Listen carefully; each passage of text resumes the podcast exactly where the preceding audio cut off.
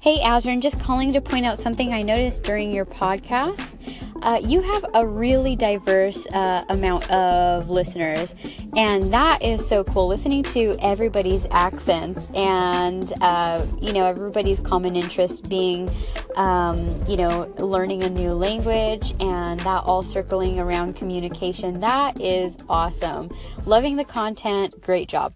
Hey, thank you for the kind words. Thank you for the call in. Um, and yeah, we definitely do have, definitely do have people from all over the world who speak lots of different languages, lots of cultural backgrounds, and it is kind of, uh, it's becoming, you know, slowly but surely. I haven't been on Anchor that long, but slowly but surely, it feels like it's becoming like a little bit of a hub, like an international club online. That's kind of like the feeling it has to me like people from you know like spain and from usa from canada like myself from like all sorts of different places and it's like taiwan even like it just feels really cool and i'm, I'm really happy that this community is building. Our next call in i believe it is in russian. I don't speak a word of russian. Um, we're gonna play it anyway. I have no idea what he's saying but uh, hopefully, so, I don't know if any of you guys speak Russian. If you do, it'd be great if you could translate, or even if Mr. Caller, if you could uh, translate, if call back in and let us know what you said, that would be phenomenal. Привет, Language Nerd. Это Music Online UK, но как музыкант я знаю очень многие языки, и я м, хотел бы знать, если ты знал, знал бы эм, русский язык. Hmm, отвечай, если ты понимаешь этот вопрос. Wow, like I said, didn't fully understand that, so if someone could help me translate, that'd be phenomenal. anyway, next call in here is actually in Mandarin. I will do a little bit of a translation for you, what she's saying.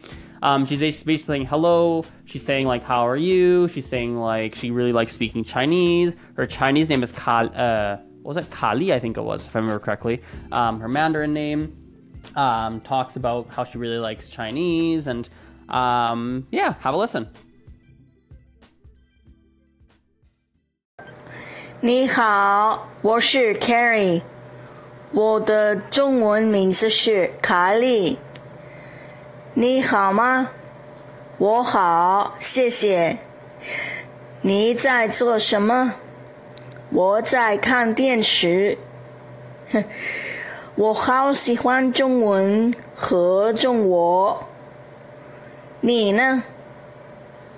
Wow, Carrie, that is very, very impressive. Uh, I was actually wondering, how long have you been studying Mandarin now? I find that your your pronunciation and your accent and your tones are pretty freaking good. Like, congratulations, very, very impressive.